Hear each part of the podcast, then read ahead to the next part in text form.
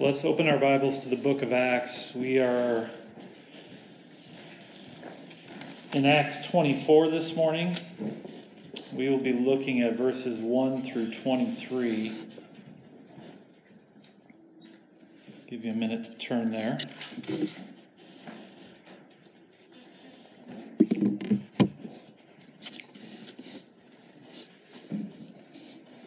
Acts chapter 24, verses 1 through 23. And after five days, the high priest Ananias came down with some elders and a spokesman, one Tertullus. They laid before the governor their case against Paul. And when he had been summoned, Tertullus began to accuse him, saying, Since through you we enjoy much peace, and since by your foresight, most excellent Felix, reforms are being made for this nation, in every way and everywhere we accept this with all gratitude. But to detain you no further, I beg you in your kindness to hear us briefly. For we have found this man a plague, one who stirs up riots among all the Jews throughout the world, and is a ringleader of the sect of the Nazarenes. He even tried to profane the temple, but we seized him. By examining him yourself, you will be able to find out from him about everything of which we accuse him. The Jews also joined in the charge affirming that all these things were so. And when the governor had nodded to him to speak, Paul replied, Knowing that for many years you have been a judge over this nation, I cheerfully make my defense. You can verify that it is not more than 12 days since I went up to worship in Jerusalem. And they did not find me disputing with anyone or stirring up a crowd, either in the temple or in the synagogues or in the city. Neither can they prove to you that what they now bring up against me. But this I confess to you, that according to the way which they call a sect, I worship the God of our fathers, believing everything laid down by the law and written in the prophets, having a hope in God, which these men themselves accept, that there will be a resurrection of both the just and the, and the unjust. So I always take pains to have a clear conscience toward both God and man. Now, after several years, I came to bring alms to my nation and to present offerings. While I was doing this, they found me purified in the temple without any crowd or tumult.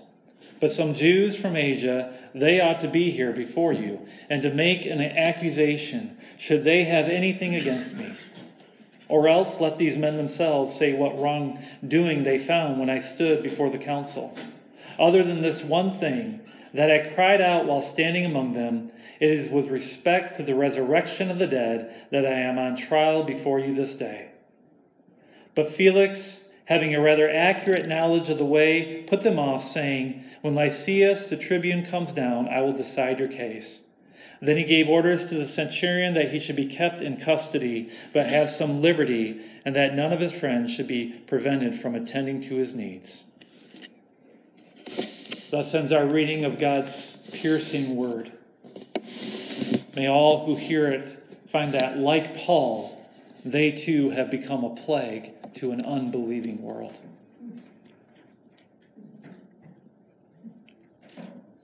When archaeologists are doing a dig, their, their, their, hope is that they will find some great artifact that's worthy of note, right? Perhaps an ancient inscription referring to a king, or better yet, something that was once worn by that king, such as a crown or, or a signet ring. But most often, what they discover are, are the things of everyday life, the things of the common people. And yet, it is these everyday things that, that give us a front row seat to the culture of that day.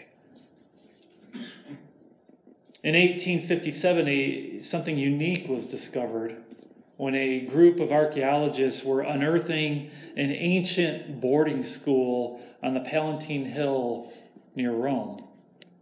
There they found one of the earliest depictions of the crucifixion of Jesus. It was etched in one of the stone walls. Now, now the dating of this depiction is uncertain, but it's, it's estimated that, that to be anywhere between the second and third century AD. That means that this depiction could have been made less than 100 years after Jesus had been crucified. And yet, here's the thing this depiction was very, very crude, as it was a form of graffiti, most likely etched by one of the schoolboys of that time. In fact, take a look at this slide. There you see the, uh, on the right hand side, I guess that'd be your left, wouldn't it? You, you see the actual etching, the carvings, and then on the other side you see um, a clearer picture of what it what was actually etched. And, and what do you see? You see a boy with his hand raised, worshiping this figure on a cross. Only this figure has the body of a man and the head of an ass. And then scrawled underneath was the writing of a youthful hand, and the words are as follows Alexamenos Sabbatai Theon. Alexamenos worships his God. Now, now, this depiction was obviously done in mockery. Somebody did not think very highly of Jesus, nor were they very kind to this Alexamenos. It kind of makes you wonder how much this boy was picked on and tormented during his years at that boarding school. But there's more to this story, for this wasn't the only graffiti that was found at that boarding school. No. In the next chamber over, there was discovered a second inscription, and that inscription read, Alexamenos Fidelis. Alexamenos is faithful.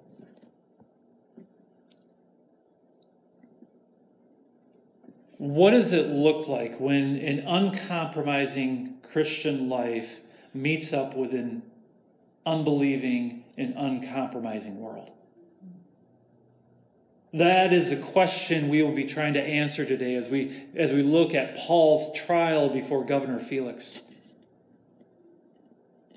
Now, now, there's a lot that we have to cover in this trial, so I want to be as brief as I possibly can in describing what led up to this trial.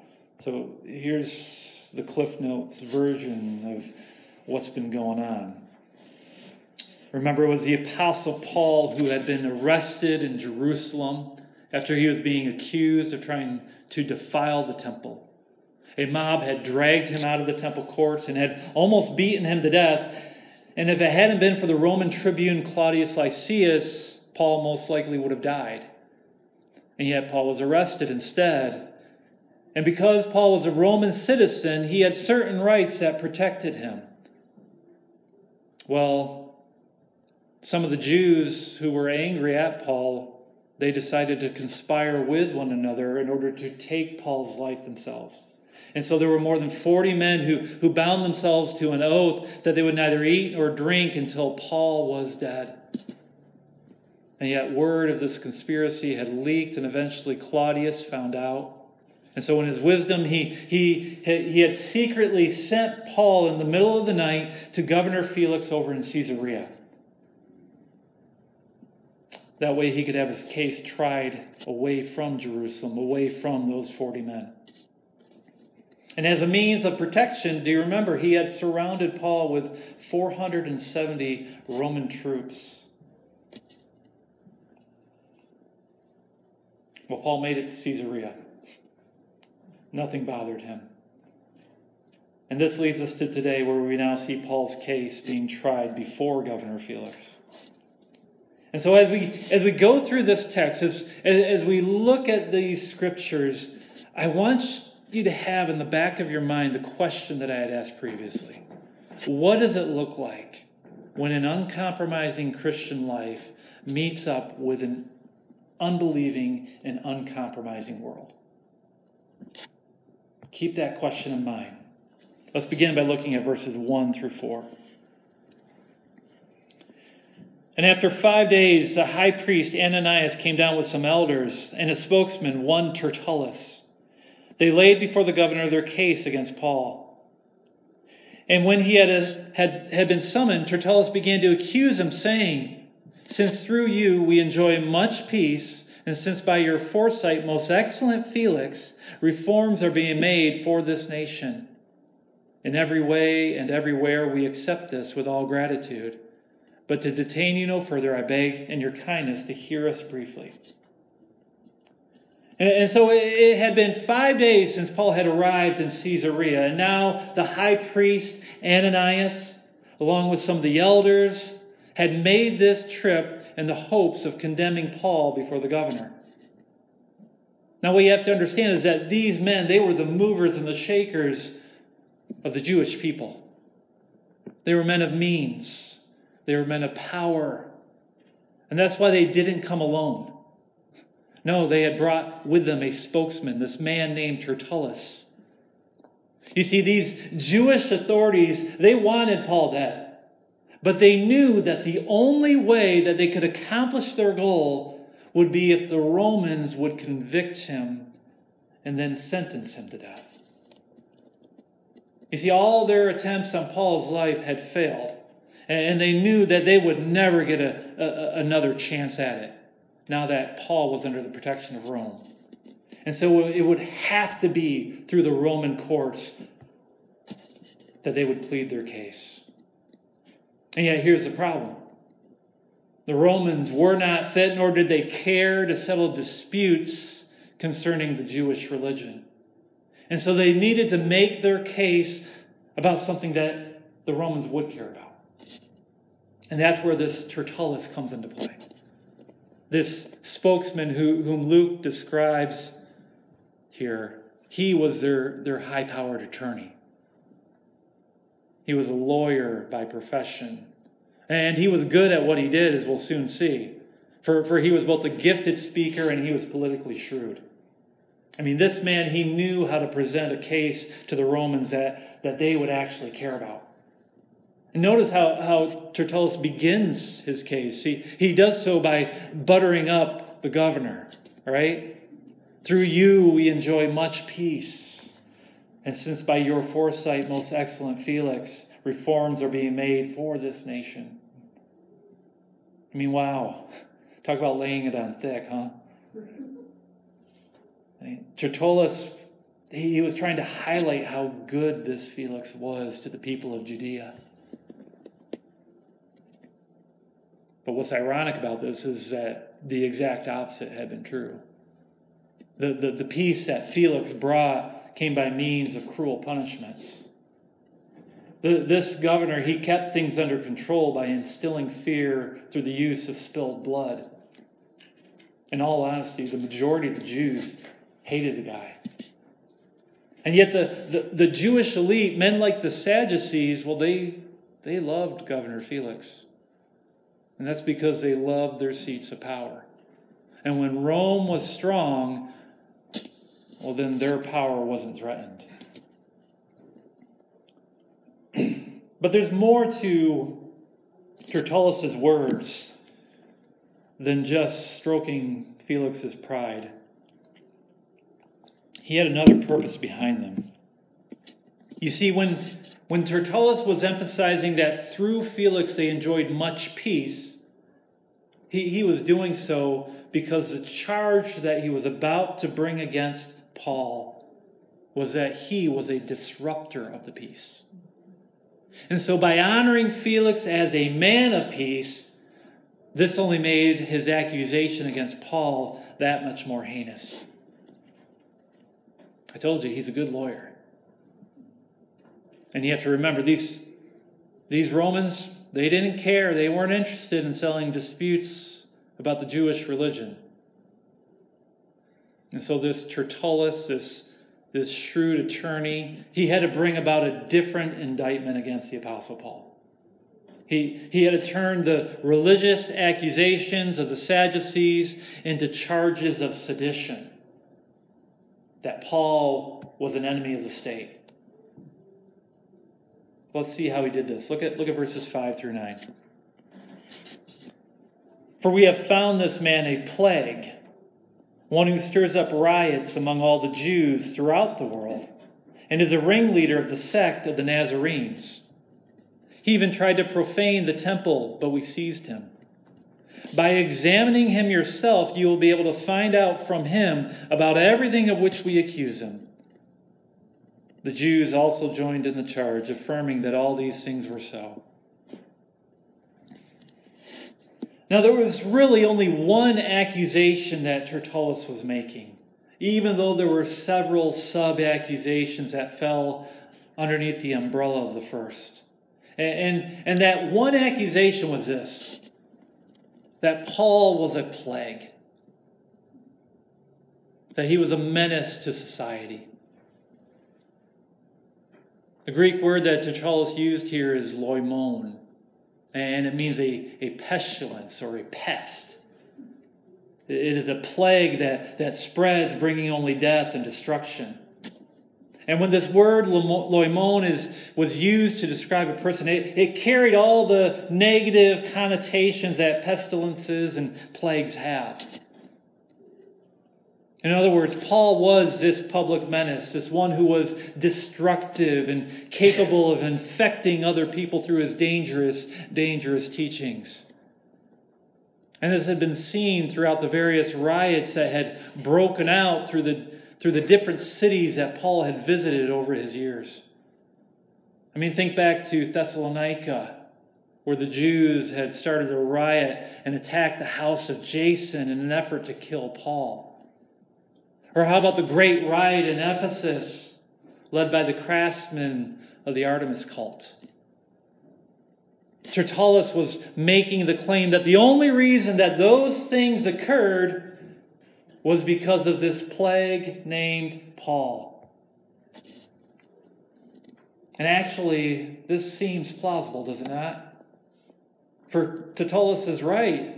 Wherever Paul went, there always seemed to be dissension, particularly within the Jewish community. Surely Paul was a common variable. But not only did Paul cause riots, but he was also the ringleader of this strange sect of the Nazarenes. In other words, Paul was leading a faction of men who, who called themselves follower, followers of this Jesus of Nazareth, who, by the way, had been crucified by the Roman government roughly 27 years prior because he claimed to be the king of the Jews.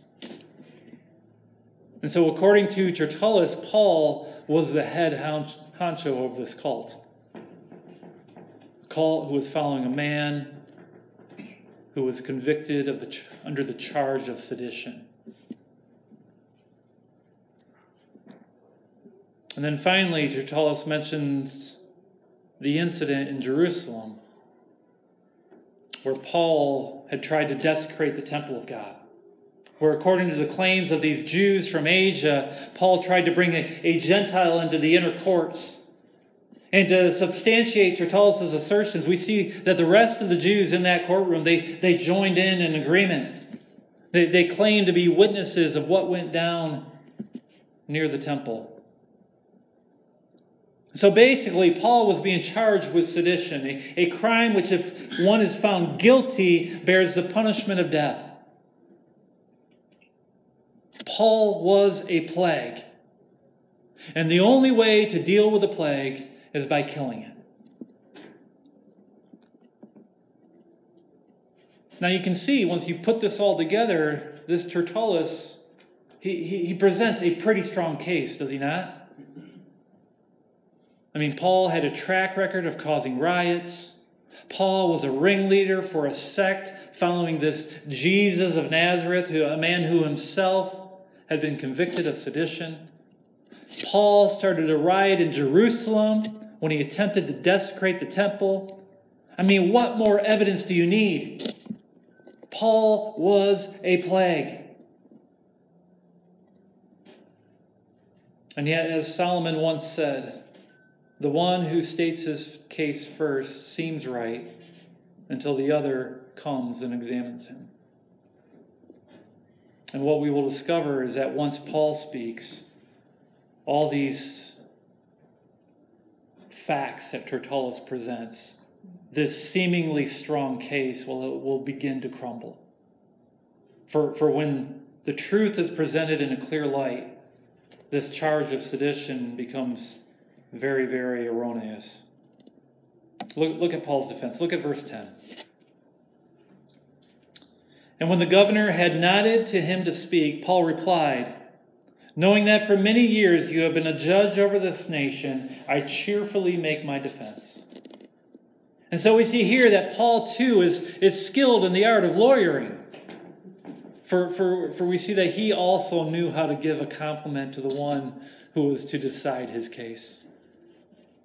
Paul demonstrates his confidence in Felix, that he is this wise judge, someone who, who would be able to see through all the falsehoods and, and get to the truth. And just like Tertullus, Paul, Paul would argue for one point that these disputes that, that have been brought before Felix, well, they were not matters of sedition against Rome. Rather, they were matters of religious differences within the Jewish faith. And Paul had facts to back this up. Let's go through these, these facts step by step to see how this is so. Look at, look at verse 11. You can verify that it is not more than 12 days since I went up to worship in Jerusalem. And so, point number one Paul had only been in Jerusalem for a very short period of time, stating that he had arrived only 12 days prior. And, in reality, he, he really only had seven days before he was arrested, which left him little time to, to gather a following or to organize some sort of rebellion. And so he did not attempt or even have the time to organize any type of seditious act. And yet, Paul has even more to say. Look at verses 12 and 13. And they did not find me disputing with anyone or, or stirring up a crowd, either in the temple or in the synagogues or in the city. Neither can they prove to you what they now bring up against me. And so Paul was now stating the, the evidence that, that while he was in Jerusalem, he had not engaged in any arguments or in any debates. In fact, as far as we can tell, the, the only public speaking that, that Paul had engaged before he was arrested was when he met with James and the church elders to give his missionary report. And so he wasn't trying to rile up the people, he, he wasn't trying to cause any riots. And these men had no evidence that even hinted at this. But there's more. Look, look at verses 14 through 16. But this I confess to you, that according to the way which they call a sect, I worship the God of our fathers, believing everything laid down by the law and written in the prophets, having a hope in God, which these men themselves accept, that there will be a resurrection of both the just and the unjust. So I always take pains to have a clear conscience toward both God and man. And so, point number three Paul was not some ringleader of a seditious cult, as these men claimed. Yes, Paul admitted that he, was, he, he belonged to the way, and yet he was committed to the same God as his forefathers were the God of the Scriptures. In fact, Paul believed in everything that God's word says. And he had the same hope that all Jewish people do that there will be a resurrection of the dead. Now, it is at this point that I, I wonder if Paul was trying to bait his accusers, as they would have been from the Sadducee party and didn't believe in all of God's word. Yes, they, they, they, they believed in the law, the first five books of Moses as God's word. But they couldn't say the same when it came to the prophets. And if you remember, these Sadducees, they didn't believe in the resurrection either. And yet, for some reason, Paul was stating here that these men accepted these things. Now, why would he do this? Here's the thing if Paul could have gotten them to debate with him over these matters, well, that would have simply proven his point. That he had been arrested over these religious differences and not because of seditious acts. And yet it seems that these men did not bite. And my guess is that this Tertullus, this capable lawyer, was able to restrain these men from taking the bait. Let's continue. Look at, look at verse, verses 17 and 18. Now, after several years, I came to bring alms to my nation and to present offerings. While I was doing this, they found me purified in the temple without any crowd or tumult. And here Paul speaks to the purpose of visiting Jerusalem to begin with. He, he, he, was, he was bringing a gift to the church and to give offerings to his God. In fact, it had been the churches in Macedonia, in Achaia, in Asia, that, that had made this collection in order to help out the churches that were struggling in Judea. And so Paul did not come to the city of Jerusalem with some vile purpose. Rather, he came on a journey of mercy. He had come to bring relief to his people. And more than this, the, the fact that Paul had gone through the seven day ritual of purification before he even attempted to enter the temple demonstrates the falsehood of these, of these men's claims. Paul did not come to profane or to desecrate the temple. Rather, he came to honor God by making offerings. And more than that, the fact that he was by himself when they had apprehended him proved that he was not organizing a crowd, nor was he trying to stir up any riot. Rather, it was the others who were doing the stirring, right? Look, look, at our next verses. But some of the Jews from Asia, they ought to be here before you and to make accusations should they have anything against me. Those others who were, who were stirring the crowd, those were the Jews from Asia. They should have been the ones who were testifying at that moment. And yet they were nowhere to be found. Now, this was a, a major flaw in Tertullus' case, for he could not produce the eyewitnesses who had first accused Paul of these things. Plus, if, if Tertullus wanted to prove that, that Paul had been causing riots all around the Roman world, well, well, then wouldn't it make sense to have these Jews from Asia right there to bring their testimony? In other words, Tertullus, yes, he brought the charges, but he forgot to bring the evidence. He forgot to bring the eyewitnesses. Well, Paul then closes his defense by suggesting that there might be some other charge that had truly angered them. Perhaps they should bring that charge before Felix. Look at verses 20 and 21. Or else let these men themselves say what wrongdoing they found when I stood before the council. Other than this one thing that I cried out while standing among them, it is with respect to the resurrection of the dead that I am on trial before you this day.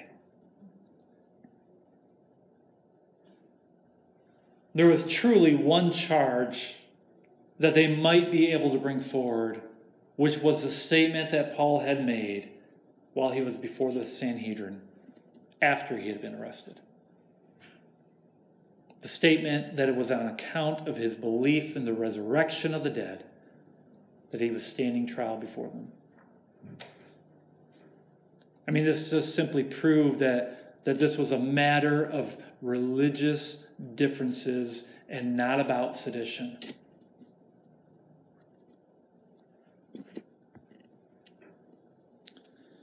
Well, Paul's defense had come to a close, and now that both sides had given their testimony, it would be up to Felix to decide this case. What would the governor do? Would he convict Paul of sedition and, and sentence him to death? Would he dismiss the case altogether and allow Paul to go free? Or would there be some other verdict that he would render? Let's find out. Look at, look at our last two verses. Look at verses 22 and 23. But Felix, having a rather accurate knowledge of the way, put them off, saying, When Lysias the tribune comes down, I will decide your case. Then he gave orders to the centurion that he would be kept in custody and have some liberty, and that none of his friends should be prevented from attending to his needs. Felix was unwilling to announce a verdict. Paul, Paul was neither innocent nor was he guilty.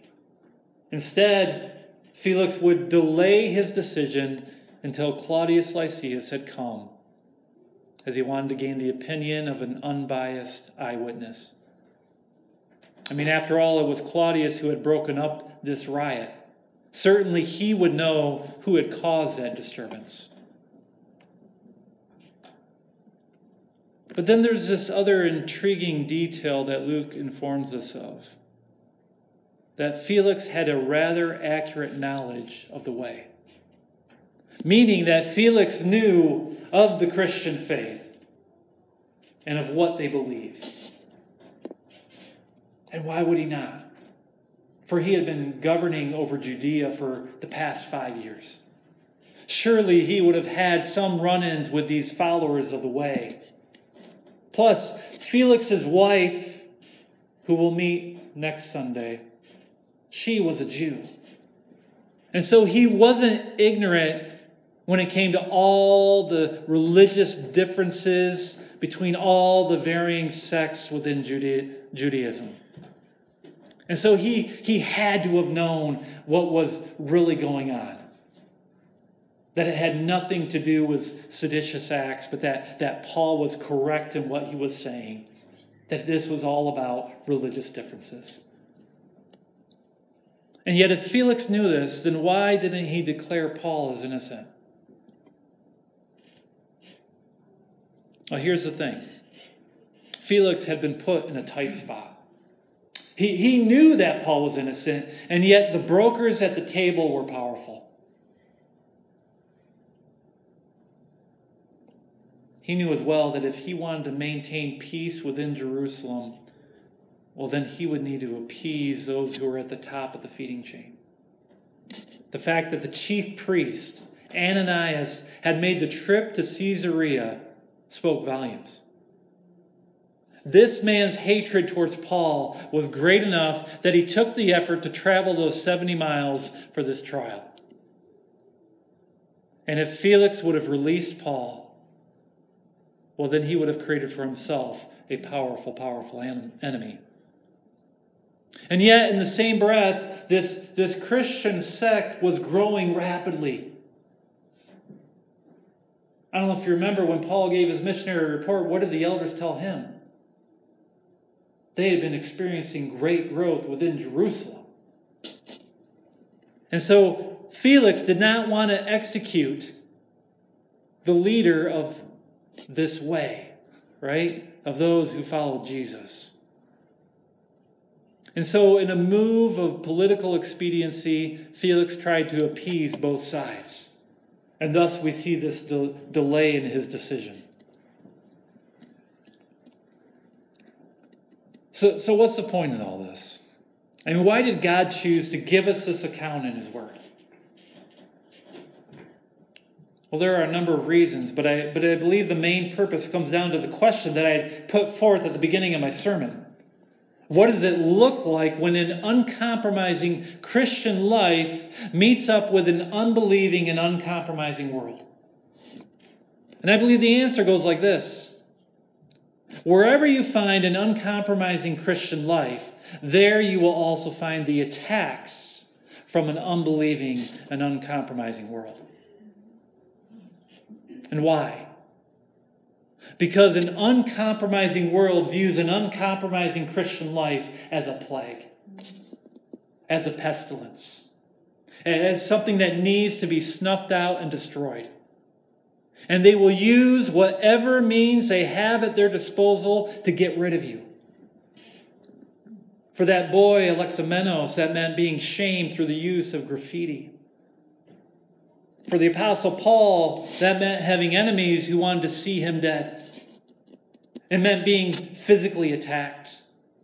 It meant people taking an oath to assassinate him. It meant facing trumped up charges of sedition and having your life being decided by a governor who did not fear God. Here's the thing if you are going to live an uncompromising Christian life, then there is going to come a day when you may find yourself facing formidable opponents. Men like Ananias and Tertullus. Men who are competent. Men who know what they are doing and who want nothing more than your harm. And just like Ananias and Tertullus, they will twist the truth to get what they want. They will exaggerate to make you look like the villain. They'll put forth these unsubstantiated and vague accusations to get the rest of the world to hate you. And, and they will conspire together to do this, right? And all because they view you as a plague. But here's what you need to understand if you're going to live an uncompromised Christian life, well, there are some takeaways that you can grab hold of. And the first one is that this really isn't about you, it's about Jesus. Yes, their hatred is directed towards you, but don't be fooled. The one whom they truly loathe is Jesus Christ. And yet, because they cannot touch him, they will touch his servants instead.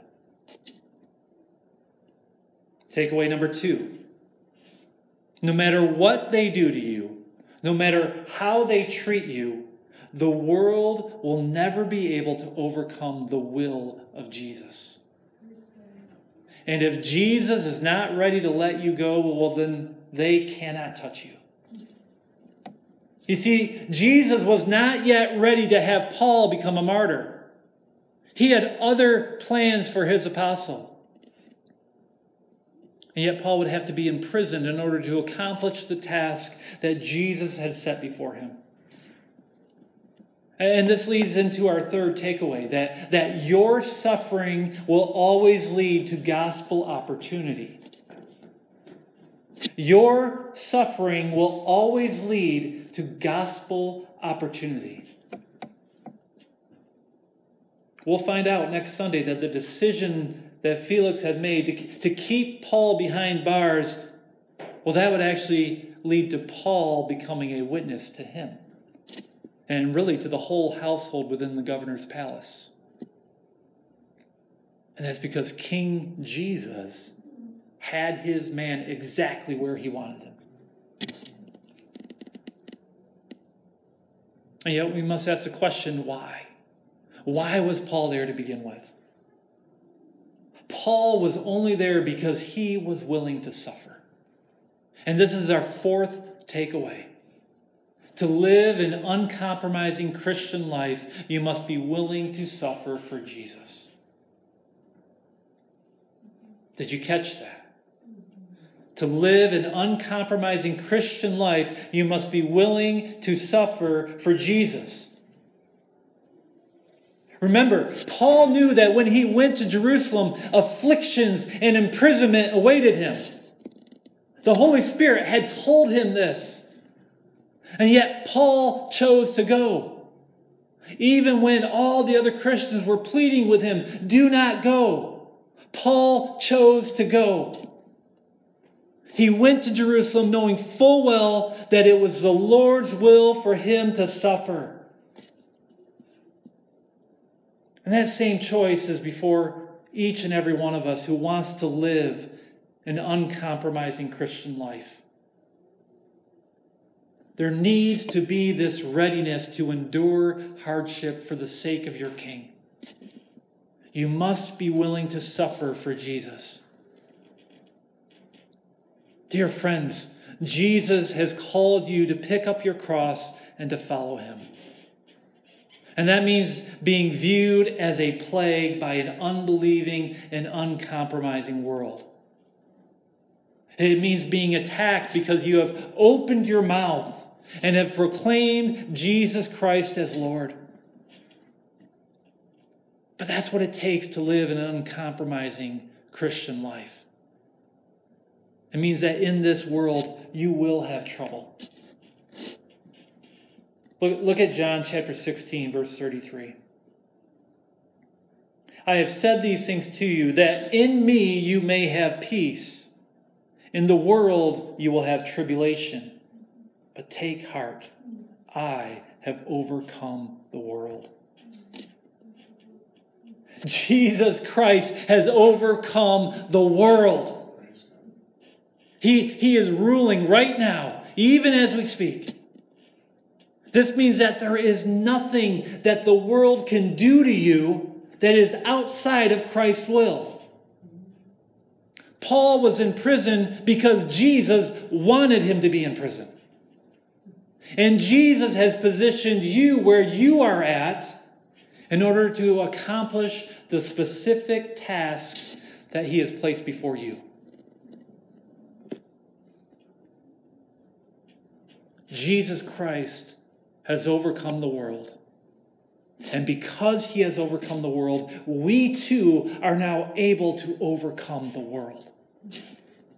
For he has empowered us, empowered us through his Holy Spirit. I mean, that's what this book of Acts has been all about, has it not? Dear friends, the, the, the time for fear, the, the time for bashfulness is over. It is time for us to live that uncompromising Christian life. It is time for Christ's church to wake up. I mean, ask yourself who, who are the people whom God has placed in your life who need to hear the message of Jesus? Why are you not telling them? It's time to make waves. It's time to rock the boat. It's time to be brave. It's time to be bold. It's time to be willing to suffer for the name of Jesus. It's time to become a plague to an unbelieving and uncompromising world. Let's pray. Father, we come to you this day knowing that we have not yet faced the full extent of the tribulation that we could be facing if we were living an uncompromising Christian life. And so we ask you that you would change us. Help us not to fear the world any longer because we know that you have overcome the world. Help us to become so vocal about Jesus that, that we will be seen as a plague before those who refuse to repent. We can only do this by the power of your Holy Spirit, so we ask that you would change us from within, that you would shape us, that you would mold us into bold witnesses for you. We pray this in Jesus' name. Amen.